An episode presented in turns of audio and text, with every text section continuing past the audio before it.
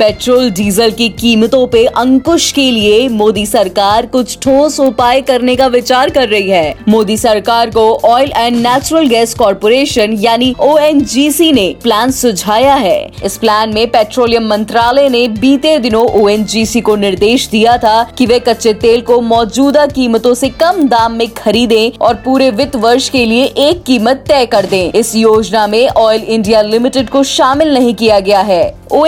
तेल रिफाइनिंग कंपनियां जैसे आईओसी एचपीसीएल और बीपीसीएल को देश की कुल कच्चे तेल की जरूरत का 20 फीसदी सप्लाई करती है ओ ने इन कंपनियों से ऊंची दरों पर कच्चा तेल खरीदने को कहा ताकि दो साल तक विदेश से तेल मंगाने के लिए उसके पास फंड की व्यवस्था हो सके इससे जुड़ी और तमाम खबरों के लिए सुनते रहिए देश की डोज हर रोज ओनली ऑन डोज ऐप